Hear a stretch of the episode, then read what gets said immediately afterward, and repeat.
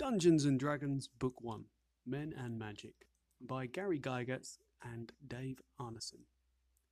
Dedicated to all the fantasy wargamers who have enthusiastically played and expanded upon the chainmail fantasy rules, with thanks and gratitude. Here is something better. Special thanks to the Midwest Military Simulation Association, the Lake Geneva Tactical Studies Association, Robert Kuntz, and Tom Keogh in memoriam. Illustrations by Keenan Powell, Greg Bell, C. Corey, D. Arneson, T. Keogh, and David Sutherland. Page 2 Index. Page 3 Forward. Once upon a time, long, long ago, there was a little group known as the Castle and Crusade Society. Their fantasy rules were published and to this writer's knowledge brought about much of the current interest in fantasy wargaming. For a time, the group grew and prospered, and Dave Arneson decided to begin a medieval fantasy game for his active Twin Cities club. From the map of the land of the Great Kingdom and environs, the territory of the Castle and Crusade Society, Dave located a nice bog wherein to nest the weird enclave of Blackmoor a spot between the Great Kingdom and the fearsome Egg of Coot. From the chainmail fantasy rules, he drew ideas for a far more complex and exciting game, and thus began a campaign which still thrives as of this writing. In due course, the news reached my ears, and the result is what you have in your hands at this moment. While the Castle and Crusade Society is no longer, its spirit lives on, and we believe that all wargamers who are interested in the medieval period not just fantasy buffs, will enjoy playing Dungeons and Dragons. Its possibilities go far beyond any previous offerings anywhere. While it is possible to play a single game, unrelated to any other game events past or future, it is the campaign for which these rules are designed. It is relatively simple to set up a fantasy campaign, and better still, it will cost almost nothing.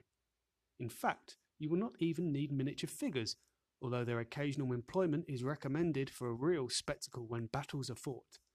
A quick glance at the equipment section of this booklet will reveal just how little is required. The most extensive requirement is time. The campaign referee will have to have sufficient time to meet the demands of his players. He will have to devote a number of hours to laying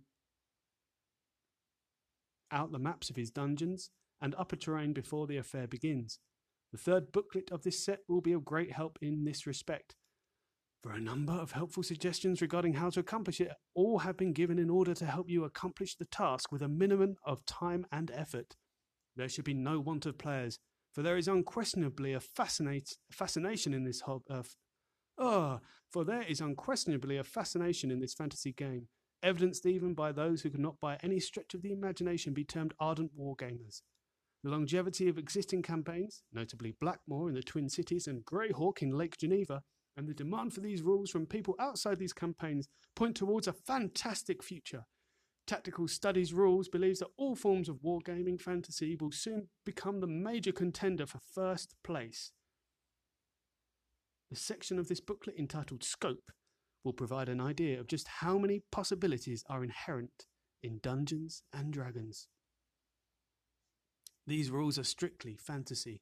Those wargamers who lack imagination, those who don't care for Burroughs' Martian adventures where John Carter is groping through black pits, who feel no thrill upon reading Howard's Conan saga, who do not enjoy the uh, De Camp and Pratt fantasies of Fritz Leiber's, oh my god, Fafhrd and the Grey Mouser, pitting their swords against evil sorcerers will not be likely to find Dungeons and Dragons to their taste.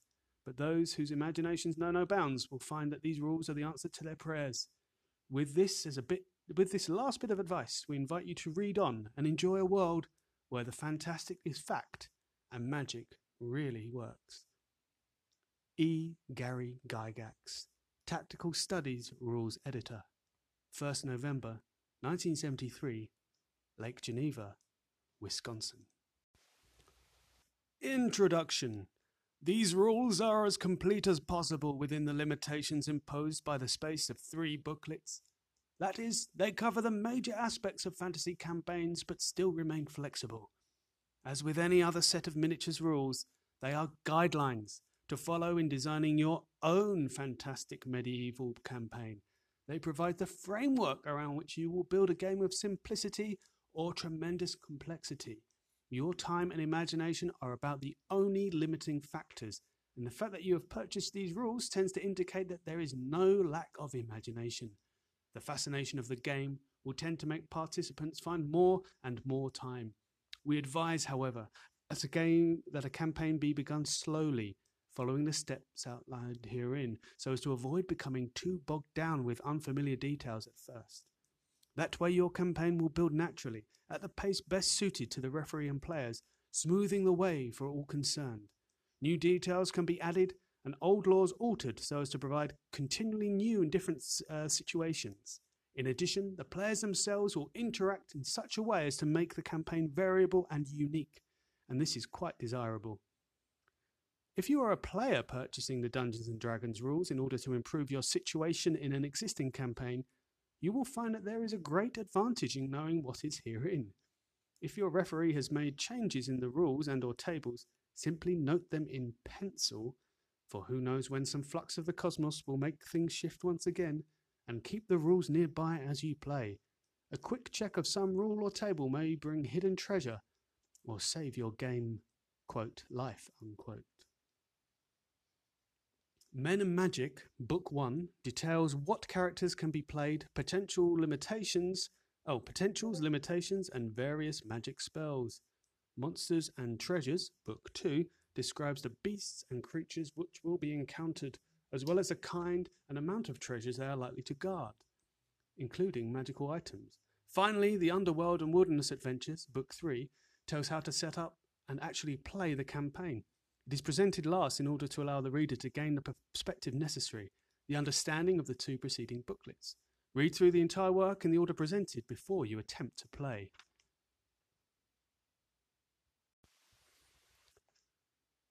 Scope.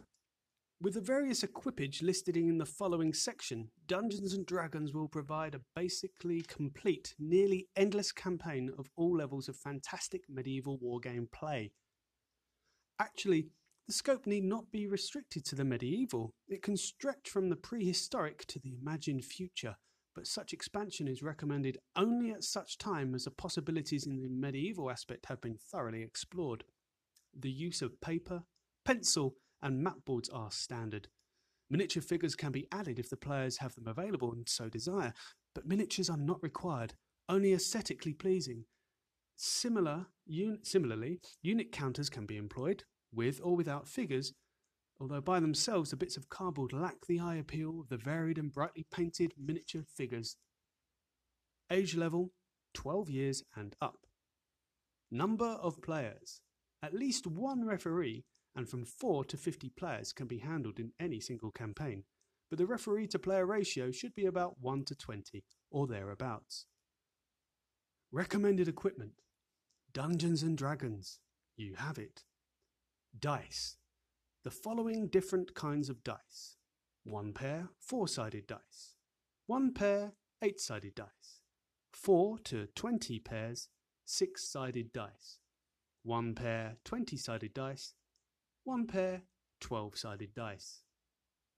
Chainmail Miniature Rules Latest Edition and one three-ring notebook, referee and each player, graph paper, six lines per inch is best, sheet protectors, heaviest possible, three ring lined paper, drafting equipment and coloured pencils, scratch paper and pencils. Imagination, one patient referee, players. Preparation for the campaign. The referee bears the entire burden here but if care and thought are used, the reward will more than repay him. First, the referee must draw out a minimum of half a dozen maps of the levels of his underworld, people them with monsters of various horrid aspect, distribute treasures accordingly, and note the location of the latter two on keys, each corresponding to the appropriate level. This operation will be more fully described in the third book of these rules. When this task is completed, The participants can then be allowed to make their first descent into the dungeons beneath a huge ruined pile, a vast castle built by generations of mad wizards and insane geniuses. Before they begin, players must decide what role they will play in the campaign human or otherwise, fighter, cleric, or magic user. Thereafter, they will work upwards, if they survive, as they gain experience. First, however, it is necessary to describe fully the roles possible. Characters. There are three main classes of characters fighting men, magic users, clerics. Fighting men includes the characters of elves and dwarves and even halflings. Magic users includes only men and elves. Clerics are limited to men only. All non-human players are restricted in some aspects and gifted in others. This will be dealt with in the paragraphs pertaining to its non-human type. Fighting men. All magical weaponry is usable by fighters, and this in itself is a big advantage. In addition, they gain the advantage of more hit dice, the score of which determines how many points of damage can be taken before a character is killed. They can use only a very limited number of magical items of the non weaponry variety, however, and they can use no spells. Top level fighters, lords, and above, who build castles are considered barons, and as such, they may invest in their holdings in order to increase their income. See the investment section of Book 3. Base income for a baron is a tax rate of 10 gold pieces per inhabitant of the barony per game year. Magic users. Top level magic users are perhaps the most powerful characters in the game, but it is, a, long, hard road to the top, and to begin with, they are weak. So survival is often the question, unless fighters protect the low level magic types until they have worked up. The whole plethora of enchanted uh, items lies at the magic user's beck and call, save the arms and armor of the fighters. See, however, elves. Magic users may arm themselves with daggers only. Wizards and above may manufacture for their own use, or for sale, such items as potions, scrolls, and just about anything else magical. Costs are commensurate with the value of the item, as is the amount of game time required to enchant it. Examples of costs are item, scroll of spells, cost 100 gold pieces, spell, spell level, per week. A fifth level spell would require 500 gold pieces and 5 weeks. Potion of Healing, 250 gold pieces plus 1 week. Potion of Giant Strength, 1000 gold pieces plus 4 weeks.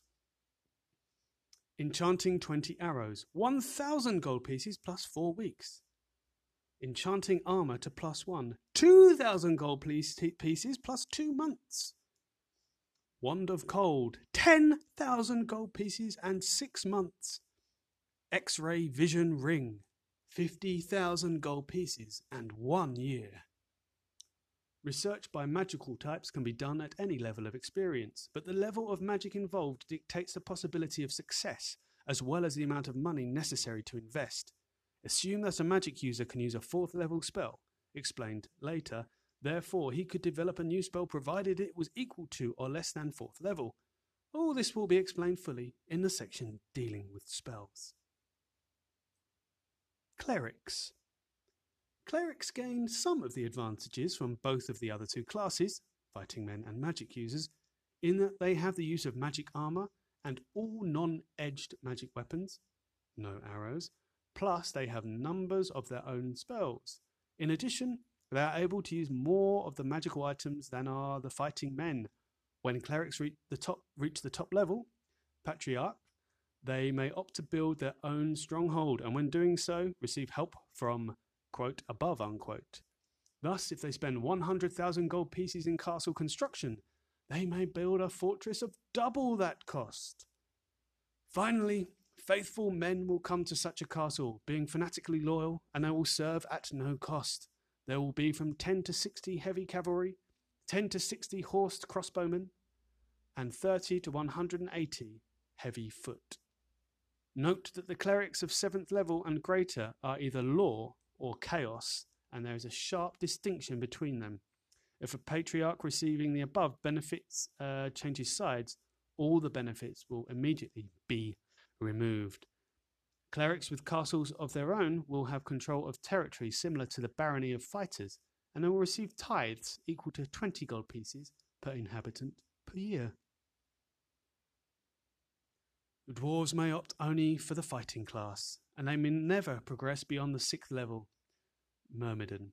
Their advantages are they have a high level of magic resistance, and thus they add four levels when rolling saving throws. A sixth level dwarf equals a tenth level human. Two, they are the only characters able to fully employ the plus three magic warhammer, explained in Book Three. Three, they note slanting passages, traps, shifting walls, and new constructions in underground settlings, settings. and four, they are able to speak the languages of gnomes, kobolds, and goblins, in addition to the usual tongues. See languages in this book. Elves can begin as either fighting men or magic users and freely switch class whenever they choose from adventure to adventure, but not during the course of a single game. Thus, they gain the benefits of both classes and may use both weaponry and spells. They may use magic armor and still act as magic users. However, they may not progress beyond 4th level fighting man, uh, nor 8th level magic user. Elves are more able to note secret and hidden doors, they also gain the advantages noted in the chainmail rules when fighting certain fantastic creatures. Finally, elves are able to speak the languages of orcs, hobgoblins, and gnolls, in addition to their own elvish and the other usual tongues. Halflings. Should any player wish to be one, he will be limited to the fighting men class as a halfling. Halflings cannot progress beyond the fourth level, but they will have magic resistance equal to dwarves, add four levels for saving throws, and they will have deadly accuracy with missiles, as detailed in Chainmail. Other character types. There is no reason that players cannot be allowed to play as virtually anything, provided they begin relatively weak and work up to the top. I.e., a player wishing to be a dragon would have to begin as, let us say, a young one, and progress upwards in the usual manner, steps being predetermined by the campaign referee. Character alignment including various monsters and creatures. Before the game begins, it is not only necessary to select a role, but is also necessary to determine what stance the character will take law, neutrality, or chaos. Character types are limited as followed by this alignment Law men. An asterisk indicates that the same name appears in both the law and neutrality columns. An underline indicates that the name appears in both the neutrality and chaos columns. Halflings, patriarchs, treants, unicorns, pegasi, hippogriffs, elves. An asterisk indicates that the name appears in both the law and neutrality columns lycanthropes. An asterisk indicates that the name appears in both the law and neutrality columns. An underline indicates that the name appears in both the neutrality and chaos columns. Rocs, asterisk. Dwarves, gnomes, asterisk. Centaurs, asterisk. Neutrality, men, asterisk, underlined.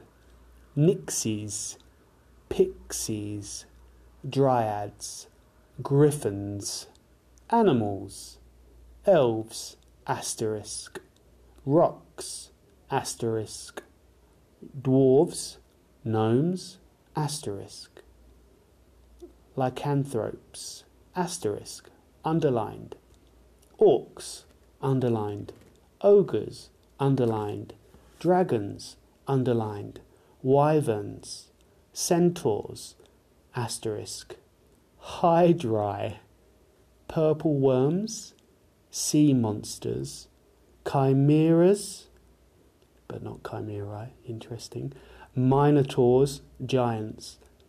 Those last three were all underlined. Chaos, men, asterisk, underlined. Evil high priests, goblins, kobolds, hobgoblins, gnolls, giants, underlined, orcs, underlined, ogres, underlined, trolls, wights, lycanthropes, underlined, asterisk, ghouls, wraiths, mummies, spectres, vampires, medusae, manticores, gargoyles, gorgons, minotaurs, underlined, dragons, underlined, chimeras, underlined. Changing character class. While changing class for other than elves is not recommended, the following rule should be applied. In order for men to change class, they must have a score of 16 or better in their prime requisite, see below, of the class they wish to change to, and this score must be unmodified. A cleric with a strength of 15, for example, should not become a fighting man. In any event, magic users cannot become clerics, and vice versa. Prior to the character selection of uh, by players, it is necessary for the referee to roll three six sided dice in order to rate each as to various abilities and thus aid them in selecting a role. Categories of ability are strength, intelligence, wisdom, constitution, dexterity, and charisma. Each player notes his appropriate scores, obtains a similar roll of three dice to determine the number of gold pieces, dice score times 10, he starts with and then opts for a roll. A sample of the record of a character appears like this. Name, uh, name? Name, Silathan, class, magic user, strength, 6, intelligence, 11, wisdom, 13, constitution, 12, dexterity, 9, charisma, 8, gold pieces, 70, experience, nil. This supposed player would have progressed faster as a cleric, but because of a personal preference for magic, opted for that class. With a strength of only six, there was no real chance for him to become a fighter. His constitutional score indicates good health and the ability to take punishment of most forms. As de- uh, dexterity of 9, low average, means that he will not be particularly fast nor accurate. He is below average in charisma, but not hopelessly so. Explanation of abilities. The first three categories are the prime requisites for each of the three classes fighting men, magic users, and clerics. See the bonuses and penalties to advancement due to abilities table, which appears hereafter.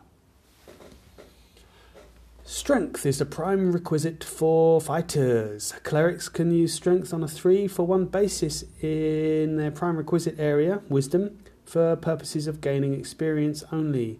Strength will also aid in the opening of traps and so on. Intelligence is a prime requisite for magical types.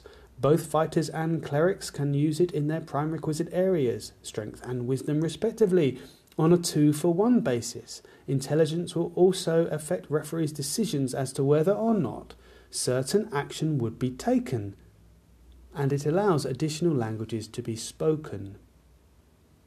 Wisdom is the prime requisite for clerics.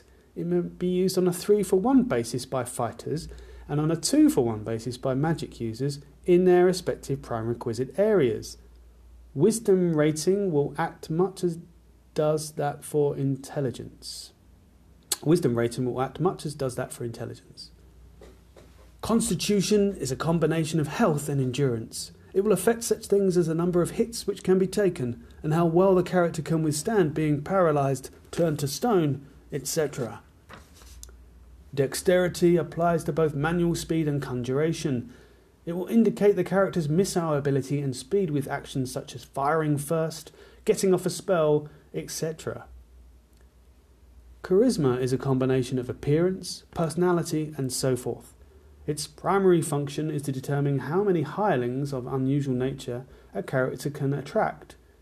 This is not to say that he cannot hire men at arms and employ mercenaries, but the charisma function will affect loyalty of even these men. Players will, in all probability, seek to hire fighting men, magic users, and or clerics in order to strengthen their roles in the campaign. A player character can employ only as many as indicated by his charisma score. So, charisma score 3 to 4, maximum number of hirelings 1, loyalty base minus 2, 5 to 6, 2 hirelings, maximum minus 1 loyalty base, 7 to 9, 3 maximum number of hirelings, no modification to loyalty base, 10 to 12, 4 maximum number of hirelings, no modification to loyalty base, 13 to 15, 5 maximum number of hirelings, plus 1 to loyalty base, 16 to 17, maximum number of hirelings, 6 plus 2 to loyalty base, charisma score 18, maximum number of hirelings, 12, loyalty base plus 4. In addition, the charisma score is usable to decide such things as whether or not a witch capturing a player will turn him into a swine or keep him enchanted as a lover. Finally, charisma will aid a character in attracting various monsters to his service. Bonuses and penalties to advancement due to abilities. Low score is 3 to 8, average is 9 to 12, high is 13 to 18. Prime requisite 15 or more, add 10% to earned experience. Prime requisite 13 or 14, add 5% to earned experience. Prime requisite 9 to 12, average, no bonus or penalty. Prime requisite of 8 or 7, minus 10% from earned experience. Prime requisite 6 or less, minus 20% from earned experience. Constitution 15 or more, add plus 1 to each hit die. Constitution 13 or 14 will withstand adversity. Constitution of 9 to 12 60 to 90% chance of survival. Constitution 8 or 7, 40 to 50% chance of survival. Constitution 6 or less, minus 1 from each hit die. Dexterity above 12, fire any missile at plus 1. Dexterity under 9, fire any missile at minus 1. There's a minimum score of 1 on any hit die, including constitutional modifiers. Note, average scores are 9 to 12. Units so indicated above may be, may be used to increase prime requisite total insofar as this does not bring that category below average, i.e. below a score of 9. Languages. The common tongue spoken throughout the continent is known by most humans. All other creatures and monsters which can speak have their own language, although some, 20%, also know the common one. Law, chaos, and neutrality also have common languages spoken by each respectively. One can attempt to communicate through the common tongue uh, language particular to a creature class or one of the divisional languages, law, etc. While not understanding the language, creatures who speak a divisional tongue will re- recognize a hostile one and attack. Characters with an intelligence above 10 may learn additional languages, one language for every point above 10 intelligence factors. Thus, a man with an intelligence level of 15 could speak seven languages, i.e., the common tongue, his divisional language, and five creature languages. Of course, magic uses spells, and some magic items will enable the speaking and understanding of languages. Non player characters. In all probability, the referee will find it beneficial to allow participants in the campaign to hire into service one or more characters. At times, this may be nothing more than a band of mercenaries hired to participate in and share the profits from some adventure. However, it is likely that players will be desirous of acquiring a regular entourage of various character types, monsters, and an army of some form. Non player characters can be hired as follows Only the lowest level of character types can be hired. The player wishing to hire a non player character advertises by posting notices at inns and taverns uh, frequents public places seeking the desired hireling, or sends messengers to whatever place a desired character type will be found. Elfland, Dwarfland, etc. This costs money and takes time, and the referee must determine expenditures. Once some response has been obtained, the player must make an offer to tempt the desired character type into his service. As a rule of thumb, a minimum offer of 100 gold pieces would be required to tempt a human into service. Dwarves are more interested in gold. Magic users and elves desire magical items, and clerics want some assurance of having a place of worship in which to house themselves. Monsters can be lured into service if they are the same basic alignment as a player character, or they can be charmed and thus ordered to serve. Note, however, that the term monster includes men found in the dungeons, so in this way some high level characters can be brought into a character's service, charisma allowing, or through a charm spell. Some rewards must be offered to a monster in order to induce it into service, not just sparing its life, for example. The monster will react with the appropriate pluses or minuses according to the offer.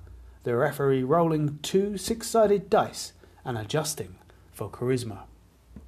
Dice score Reaction Dice score 2 Reaction attempts to attack. 3 to 5 Hostile reaction. 6 to 8 Uncertain. 9 to 11 Accepts offer. 12 Enthusiastic. Loyalty plus 3. An uncertain reaction does uh, leave the door open to additional reward offers, but scores under 6 do not. Capture of non player monsters.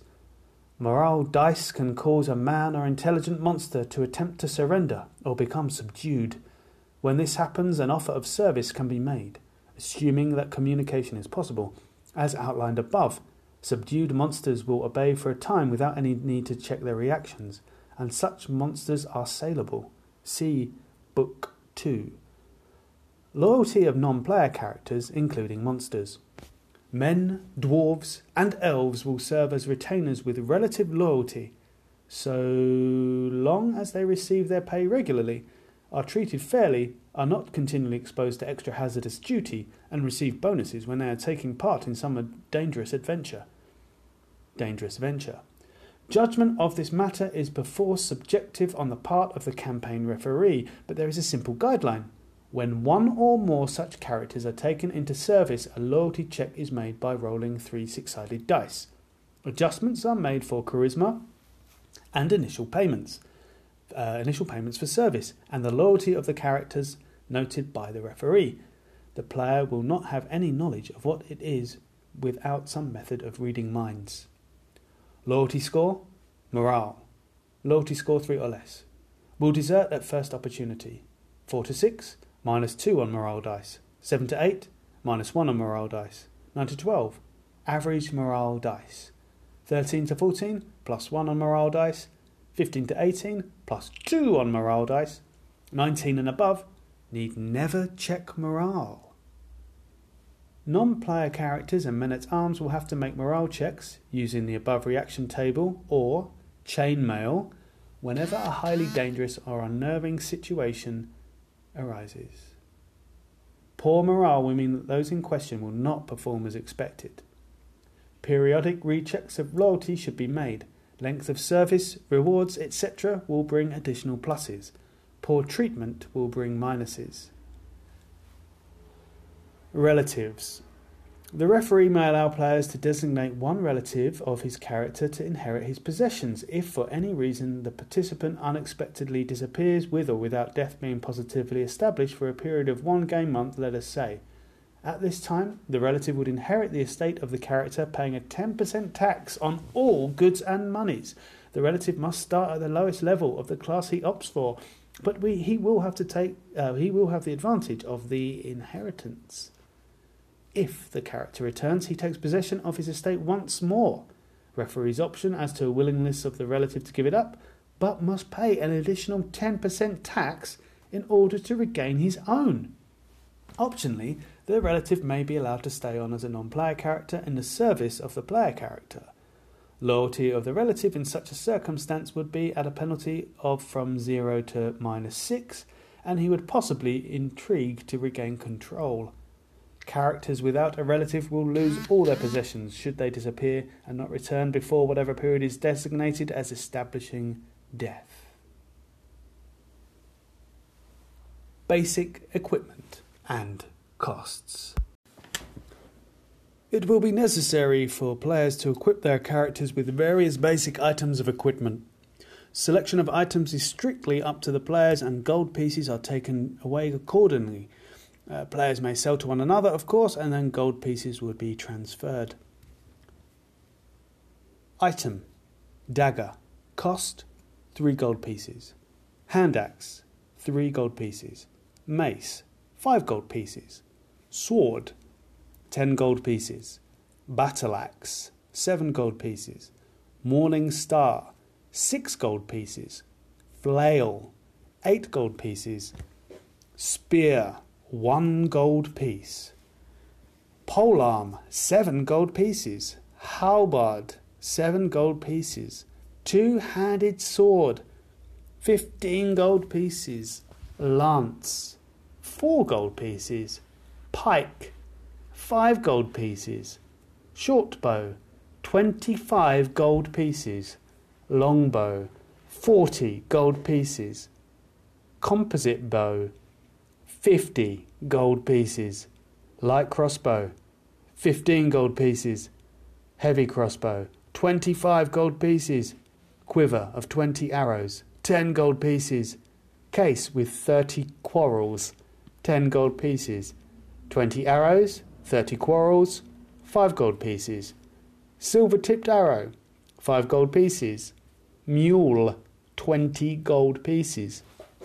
Draft horse, 30 gold pieces. Light horse, 40 gold pieces. War horse, medium, 100 gold pieces. War horse, heavy, 200 gold pieces. Saddle, 25 gold pieces. Saddlebags, 10 gold pieces. Cart, 100 gold pieces. Wagon, 200 gold pieces. Raft, 40 gold pieces. Small boat, 100 gold pieces. Small merchant ship, 5,000 gold pieces. Large merchant ship, 20,000 gold pieces. Small galley, 10,000 gold pieces. Large galley, 30,000 gold pieces. Item Leather armour, cost 15 gold pieces. Chain type mail, 30 gold pieces. Plate mail, 50 gold pieces. Helmet, 10 gold pieces. Shield, 10 gold pieces. Barding, horse armour, 150 gold pieces. 50 foot of rope, 1 gold piece. 10 foot pole, 1 gold piece. 12 iron spikes, 1 gold piece. Small sack, 1 gold piece. Large sack, 2 gold pieces. Leather backpack, 5 gold piece is water, wineskin, one gold piece. Six torches, one gold piece. Lantern, ten gold pieces. Flask of oil, two gold pieces. Three stakes and mallet, three gold pieces. Steel mirror, five gold pieces. Silver mirror, small, fifteen gold pieces. Wooden cross, two gold pieces. Silver cross, 25 gold pieces. Holy water, vial, 25 gold pieces. Wolfsbane, bunch, 10 gold pieces. Belladonna, bunch, 10 gold pieces. Garlic bud, 5 gold pieces. Wine, quart, 1 gold piece. Iron rations for dungeon expeditions, one person per week, 15 gold pieces. Standard rations for one person one week, 5 gold pieces. Other items' cost may be calculated by comparing to similar items listed above. Weight which can be carried. Weight of a man 1,750 coins. Load in gold pieces equal to light foot movement 12 inches, 750 coins. Load in gold pieces equal to heavy foot movement 9 inches, 1,000 coins. Load in gold pieces equal to armed foot movement 6 inches, 1,500 coins. Leather armour or saddle 250 coins. Chain type armour 500 coins. Plate mail or horse armour 750 coins. Helmet 50 coins. Shield 150 coins. Pole arms, halberd, pike, two handed sword, each 150 coins. Morning star, flail, battle axe, each 100 coins. Sword, mace, hand axe, bow, and arrows, each 50 coins. Dagger, 20 coins. Miscellaneous equipment, rope, spikes, bags, etc., 80 coins. Maximum load per person at half normal movement, 3,000 coins. Example Employing encumbrance. A character equ- equips himself with the following plate armor, 750 coins, helmet, 50 coins, shield, 150 coins, flail, 100 coins, bow, quiver, and 20 arrows, 50 coins, dagger, 20 coins, miscellaneous equipment, 80 coins, total 1,200 coins. The character would move at the speed of an armoured footman, 6 inches per turn. He could pick up an additional 300 gold pieces weight of treasure and incur no movement penalty. Weight over 1,500 would incur the penalty of half speed noted above, although equipment should be discarded in order to avoid this penalty.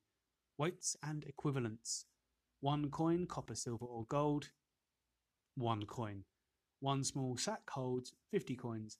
One large sack or bag holds 300 coins. One scroll or piece of jewellery, 20 coins. One potion or wineskin, 30 coins. One flagon or chalice, 50 coins. One wand with case, 100 coins. One staff with case, 300 coins. One gem, 1 coin. That concludes the first part of the reading of book one of the original Dungeons and Dragons uh, booklets, Men and Magic. Uh, we will continue this series another day, uh, picking up with levels and number of experience points necessary to attain them for fighting men, magic users, and clerics. Okay, uh, hope you enjoyed listening.